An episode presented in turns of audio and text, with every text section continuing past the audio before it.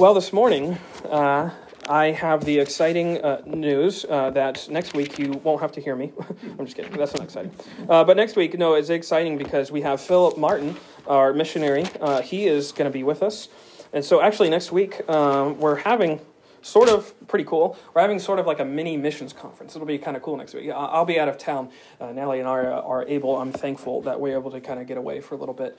And uh, next week, though, Philip is uh, going to be speaking in this hour and also in the, the main service hour uh, for uh, the Sunday morning worship, which I'm really excited. I'm, it's a bummer that I can't be here, but I'm excited to see uh, or to hear him present and as he presents his ministry and his heart. and also, um, Don Castelline. He is a missionary. Uh, he works with the Keys Ministries. He's a local guy too. Um, he will be presenting his ministry uh, in the evening time for the evening worship. So I'm really excited, uh, sort of about. Uh, we weren't able to have our regular missions conference this year, which is uh, unfortunate. But I'm thankful that we're able to have sort of a mini one, uh, and it'll be exciting, no doubt. So I hope you'll make plans to be here for that. This morning, though, I want to take you to the book of Judges. The book of Judges. We're gonna start out in chapter 16, Judges chapter 16. Let me ask you though, when you are reading the Bible, uh, you're trying to go through perhaps uh, some of the more uh, difficult passages of Scripture. Uh, how do you how do you get through those chapters? I'll just well, I'll just answer it for you, I guess. Uh, when I read the Bible, I try and visualize what I'm reading. I'm a very kind of visual person. I think it also comes from the fact that I love to watch movies. And so when I'm reading the Bible, uh, I often try and picture how would this be filmed if it was a movie. Uh, and you know, there's, if you look at the Old Testament, there are tons and tons and tons of stories that are like, man, that would make a really cool movie scene. um, I, I, think of the scene of, of Joshua and the destruction of Jericho. Uh, that's just really cinematic. Um, like you have these people walking around the city and they're blowing trumpets and yelling, and then all of a sudden the city is crumbling. I don't know. That would just be kind of cool to see on screen. Or I think of uh, the the one from even this this book, uh, Gideon and his three hundred men. Uh, you know, we've had stories of the 300 uh, uh, men of Greece, like, you know, at the Battle of Thermopylae, but this would even be cooler because they don't have swords, they have lanterns and, and trumpets as they go into battle. That would be kind of interesting to see. Uh, another one I've always thought would be cool uh, to see is David and his mighty men. Uh, you know, as it describes all of these really mighty men that are sort of David's compatriots as he's uh, running as a fugitive of the very kingdom that he is uh, christened to be the next king of. He and his mighty men are going around, and uh, if you can, you can read some of their uh, te- the, the, testimony about these guys that are around and surrounding David, that are that are with him through all of that that hard, difficult seasons, it's, these men were true, uh, true warriors. Uh, but I think the one that takes the cake is the one I kind of want to talk about this morning, is the guy Samson. Samson's story, um, I think, is one of the most cinematic stories, if I can say that, uh, in all of the scriptures. Uh, the events of his life, the scenes that we are given of his life, from about chapter 13 of Judges to, to now in chapter 16, uh, they are just filled with uh, uh the uh, prime sort of ingredients, you might say, that would make for a good movie. In fact, they did. Did you know this? They made a movie about Samson back in 2018. It currently has a one out of five star rating. Not very good. I watched the trailer and it's yikes. Um, I don't know why they don't make good Bible movies, but maybe it's because they're not trying to make a Bible movie. They're just, anyways, it's it didn't look good, so don't watch it. Um, but anyways, you know, before you were born, there was there was one made about uh, Samson. Before I was born, there's one oh, about yeah, Samson. Yeah. I don't remember that one. I'll have to look that one up, see if it's any good. Remember? Some of you? No? I don't remember that one. I remember that either. Remember he, he was chained together, right, and tore their temples down. I don't. I'll have to look that one up. Yeah. I can only the only biblical movie I remember is is Ben Hur. Uh, I don't, and that's not super biblical. It's kind of extra biblical, but the Ten Commandments too. Charlton Heston, good old Heston. I'll, find it for you. find it for me. uh, anyways, though, if you, I, I want to take you to the end of Samson's life uh, here in chapter sixteen because. Um, if you read this ending and then you will kind of backtrack and we'll start from the beginning, you kind of realize just how much of a tragedy uh, Samson's life really is. Look at verse 23 of chapter 16. It says this Now the lords of the Philistines gathered together to offer a great sacrifice to Dagon, their God, and to rejoice. And they said, Our God has delivered into our hands Samson, our enemy. When the people saw him, they praised their God, for they said, Our God has delivered into our hands our enemy, the destroyer of our land, or the one who has multiplied our dead. So it happened, when their hearts were merry, that they said, Call for Samson, that they may perform that he may perform for us. So they called for Samson from the prison, and he performed for them, and they stationed him between the pillars. Then Samson said to the lad who held him by the hand, Let me feel the pillars which support the temple, so that I can lean on them. That the temple was full of men and women. All the lords of the Philistines were there. About 3,000 men and women on the roof watching while Samson performed. Then Samson called to the Lord, saying, O Lord God, remember me, I pray, strengthen me, I pray just this once, O God, that I may with one blow take vengeance on the Philistines for my two eyes. And Samson took hold of the two middle pillars which supported the temple, and he braced himself against them, one on his right and the other on his left. Then Samson said, Let me die with the Philistines. And he pushed with all his might, and the temple with and the temple fell on the lords and the people who were in it. So the dead that he killed at his death were more than he had killed in his life. Here is Samson's tragic end. The tragic end of a life of one of the great judges of Israel, the one who was commissioned uh, by God and sort of planned by God to be a deliverer of his people. And look at verse. Uh, look at verse. Look at verse twenty-one. It says, Then the Philistines took him and put out his eyes. They gouged out his eyes and brought him down to Gaza. They bound him with bronze fetters, and he became a grinder in the prison. This, if you, I imagine if there were a movie, if I were making a movie about Samson, this is where I would start.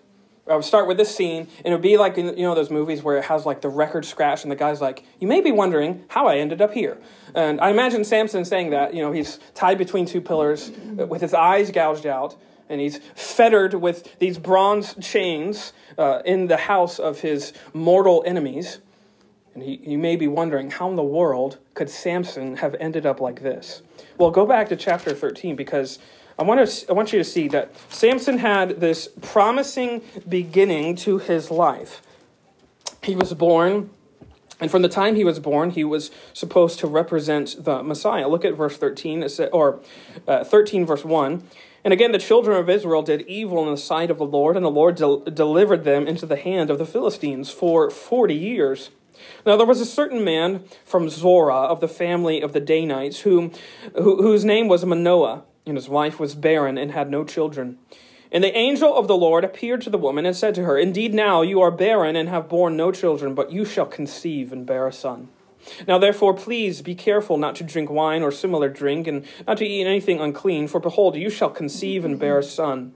And no razor shall come upon his head, for the child shall be a Nazarite to God from the womb, and he shall begin to deliver Israel out of the hand of the Philistines. So the woman came and told her husband, saying, A man of God came to me, and his countenance was like the countenance of the angel of God, very awesome. But I did not ask him where he was from, and he did not tell me his name. And he said to me, Behold, you shall conceive and bear a son. Now drink no wine or similar drink, or eat anything unclean, for the child shall be a Nazarite from God, uh, Nazarite to God from the day, uh, from the womb to the day of his death. So here we have this upbringing of Samson. He is born to uh, born to uh, Manoah and his wife, and he is given the name. If you look down at verse thir- uh, 24, he's given this name. So the woman bore a son and called his name Samson.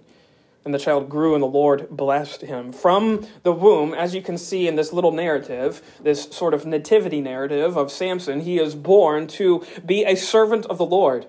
And if you, there's a lot of similarities if you just read some of the language here between the angel of the Lord coming to uh, Manoah and his wife, saying that even though you are barren, you're going to bear a son. And uh, the angel who comes to Mary herself, saying that even though you are a virgin, you're going to bear a son. There's a little bit of uh, um, interplay going on there. Uh, but they name him Samson, a name which actually means uh, little sun or sunny boy, in the sense that the sun bright out in the sky. And in that sense, he was meant to be a light to the people of Israel. As one of the prominent judges of Israel, he is meant to be a light to them. And as soon as he is born, as we've seen already, he was meant to bear this vow of the Nazarites. You can read this in Numbers chapter 6, which um, is sort of a, a vow of the people of the Lord that would uh, make them sort of in this special sort of category of cleanliness and, and holiness and service to God. And as we've seen already in Judges 13, and as you can read in more detail in number 6 if you would like, uh, those who sort of kept this vow, uh, this, it was a, they were accountable to adhere to all of the Mosaic laws and, and strict adherence to them. And plus, they could never eat anything from the grapevine, uh, which is why they were saying to not drink any wine. And they could never cut their hair, and they could never touch anything uh, that is dead. Such is why those, those stories later on in Samson's life, when he's touching the dead carcass of the lion, are so kind of scandalous because he's going back against his vow. But I'm getting ahead of myself. Um, but any, uh, anyways, holding to the Nazarite vow, you were, uh, your life was held to a different standard. You had a different sort of rule that applied to your life in the sense that you were held to a stricter, more righteous standard for your deeds and your actions and your, and your uh, motivations and desires. And if you, I think that this is it's presented at the front of his story because it's the it's the whole interpretive key to understanding Samson's life is the fact that he has from the womb been committed to uh, serving the Lord, upholding this vow, and being a deliverer of his people. This was the way he was supposed to live. And to be sure, uh, there's lots of things that happen in Samson's life that would actually make it kind of exciting. Um, if you look at just if you look at some of the events that happen in Samson's life, they are just some of the most crazy things I think that are written in all the Bible. Uh, I wrote down some of the ones that I that jumped to mind. And in chapter 14, verses 5 and 6, we have that that story of when he tore a lion in half with his bare hands. I mean, that would make for a good scene in a movie. Or in chapter 14, later on, he kills 30 men by himself, 30 warriors from Ashkelon, which is crazy. And then uh, my favorite story, let me read you these verses. Look at uh, chapter 15, verses 4 and 5. The, these verses, they can only happen in Scripture. these verses are just so uh, crazy to me. Uh, so look at chapter 15, verse 4. Then Samson went and caught 300 foxes and he took torches and turned the foxes tail to tail and put a torch between each pair of tails. And when he had set the torches on fire, he let the foxes go into the, into the standing grain of the Philistines and burned up both the shocks and the standing grain, as well as the vineyards and olive groves.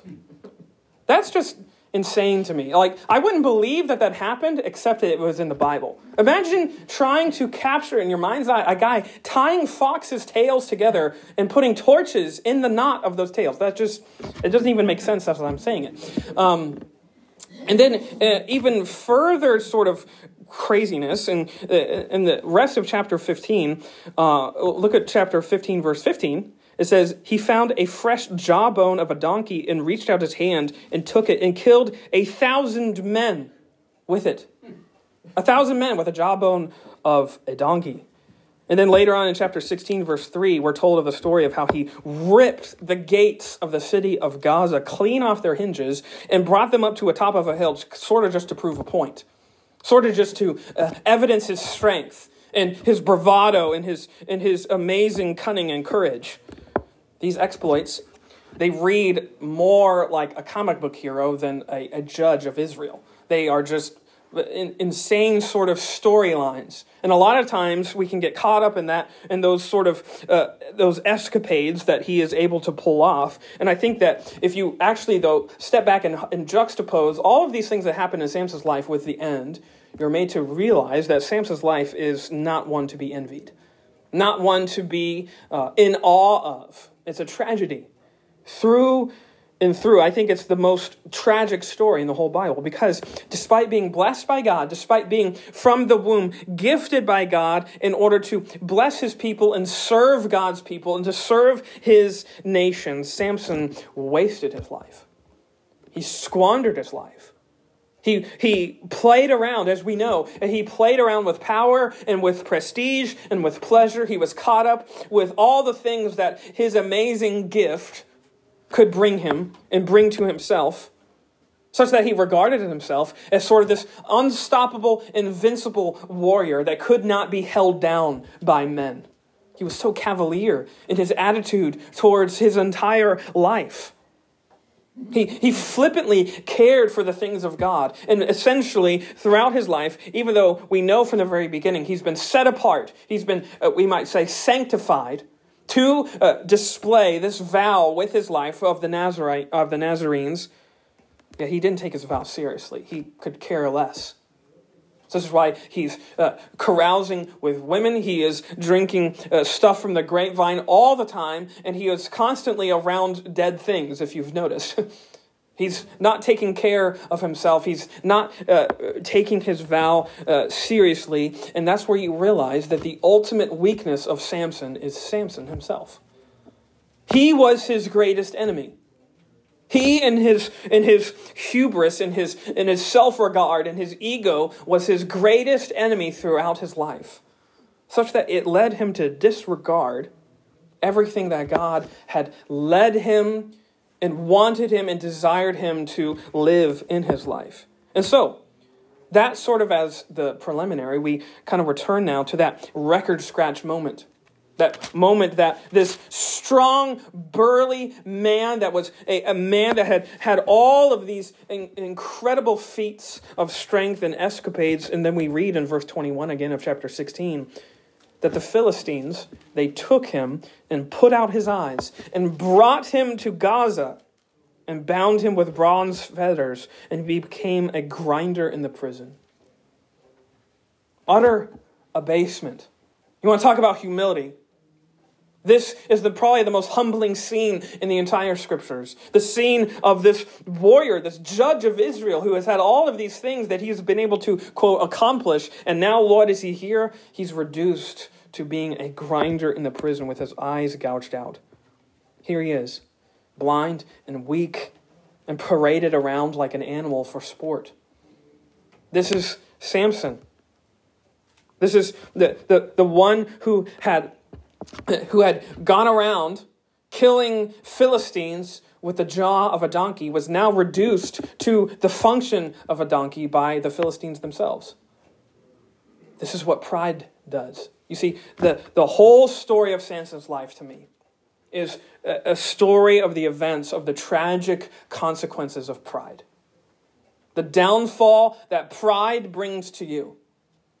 The self regard that Samson portrayed throughout his life ended up bringing him low, bringing him into the most weak, uh, ridiculous state as he's paraded around by his mortal enemies here as they're asking him to perform. Be our jester. Perform for us, Samson. And here it all is reduced to the, the, the fact that Samson was prideful. Samson was self concerned. He was conceited and he failed to go to war with those he was supposed to as Israel's judge. Instead, he made his bed with pride. And this is the, the, the, ironic and the tragic irony of Samson's life. Again in 16, chapter 16, verse 21. The one, as we noted at the beginning, who, whose name means sunny one, the one who was supposed to bring light to Israel, is now reduced to darkness because he has his eyes gouged out. The one who was to unshackle God's people from their captors, the Philistines, is now himself in shackles, is in chains are the very ones he was called and commemorated and sanctified by God to go up against. And here, this is the awful consequences of pride. They bring you low. This is what pride does. This, to me, is I'm going to read that famous verse from Proverbs chapter 16. You probably know it. Um, Proverbs chapter 16, verse 18 says this pride goes before destruction, and a haughty spirit before a fall. This, to me, is the epitome of Samson's life. That haughty spirit, that prideful heart, that arrogant, self confidence, conceited view of his strength and his ability and his ways that he can get around in life, and went before him. And it led to his destruction. It led to his fall. I don't think you can have more of a tragic fall from grace than Samson did here in the scriptures. From Israel's judge to the Philistines' plaything. From the one who was supposed to deliver Israel to now is the one who is captured by Israel's enemies. And this is what pride does pride makes you flippant with the things of God, just like Samson makes you flippant with what God has for you in your life. It, it is the sin of self deception and self sufficiency. It's the sin of thinking that you are able to be like God. You remember who else thought that too? Adam and Eve, Genesis 3. It's the sin of thinking that you don't need uh, any sort of vow to direct your life. You don't need any sort of direction to govern uh, the way that you live, uh, the way that you talk, and the way that you speak, and to order uh, what your future holds. You're self sufficient. The greatest lie that could ever be told is that you are independent of needing anyone in your life. Such is why the greatest gift you can ever be given is suffering, because it makes you realize that you are utterly dependent on God, yes, and on others as well. That you're not made to live this sort of independent life where you're not, uh, where you're not, uh, you're not made to live that way. Pride makes you think that. Pride makes you think that, that, that you're better than what you are, and that you deserve something better. In fact, let me read you Let me read you what God thinks of pride. This is, again, coming from Proverbs chapter 6, verse 16. It says this These six things the Lord hates. Yes, seven are an abomination to him. Number one, a proud look. First on God's list is a proud look. You know, I don't know why? Because I think it's because that's what led to all of this carnage in the first place. Again, going back to the Garden of Eden, what was Adam and Eve's sin? It was a prideful heart that looked upon something that allowed them to believe a lie that they could be just like God. That they didn't need God. They didn't need His fellowship. They didn't need His influence. They didn't need His voice. And it led to all of what we see in front of us today the wreckage of sin, it always goes back to a heart of pride, which makes it believe, makes the, the prideful heart believe that it doesn't need anything. doesn't need anything from anyone, and it doesn't need anything from God. This is the sin of Samson. It's the sin I still see happening today. It's the sin that I, I fight in, in my own life, the sin of pride and relying on myself and relying on my own abilities. Think about it for a second. Think about how often we vacillate between uh, being so worshipful and dependent on God and faithful and being so independent and self sufficient and, and not even making time for God. It's the constant sort of seesaw of the Christian life, I would say. It's the sense that we waver between the, the ends of the spectrum that is presented in Samson's life self regard or faith. And the lesson and the key is, to me, is to lean harder into dependency on Christ. Samson went the opposite way. He went all the way to uh, independency. And yet, at the very end, we have this incredible scene a tragic scene, a scene of lots and lots of death. 3,001 lives are here brought to their end by Samson himself.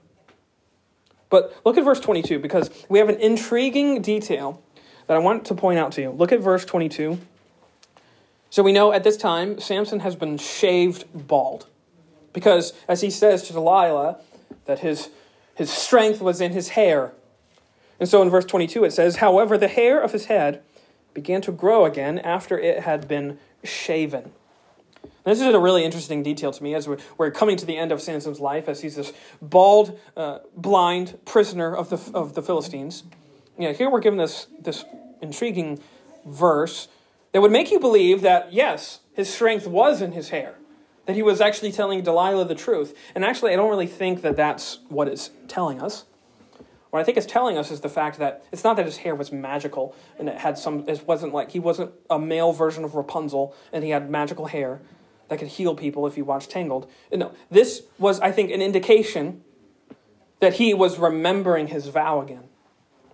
That he is remembering all of those past years of his life and what he was supposed to do. And now, as he is brought to his utter lowest point, he's remembering what? He's remembering that he was set apart for the Lord's service. It's an indication, I think, that he is now here remembering what his life was supposed to be. Because why? Because now, in this last moment, he prays to God. Look at that prayer again with the idea now, the lens of him being brought low and remembering this vow. Look what he says Oh Lord God, remember me. As if to say, reading between the lines, I've remembered you in this moment. Lord, remember me. I pray, strengthen me. I pray just this once, O oh God, that I may, with one blow, fulfill the vow and take vengeance on the Philistines for my two eyes. Here I think Samson, after having been brought low for his entire life, here he's praying to God to strengthen him to remember him, to help him be useful again. And here, this is what we see. He brings down the house, literally, on those that were there. And here he exhibits power that is learned through humility. He re- exhibits faith that's learned through the most massive of failures and flaws. And this is Samson that God's plans moved forward despite him. Because in the end, what happens? The Philistines are crushed. And Samson and his people are delivered. And so in the end, we are made to see that Samson's life portrays to us the greatest danger. It's the life of pride. It's the greatest hindrance from you fulfilling God's purpose for your life. Pride makes you believe that you can live your life without God's grace or influence or presence. And that's a surefire way to fail. I pray that we would all learn from Samson. Learn that pride never leads to good ends, it only leads in failure. And yet, despite all of that, God is an expert at making beautiful things out of failures. Let's praise God for that, and let's praise God that He keeps us from a prideful heart. Let's pray this morning.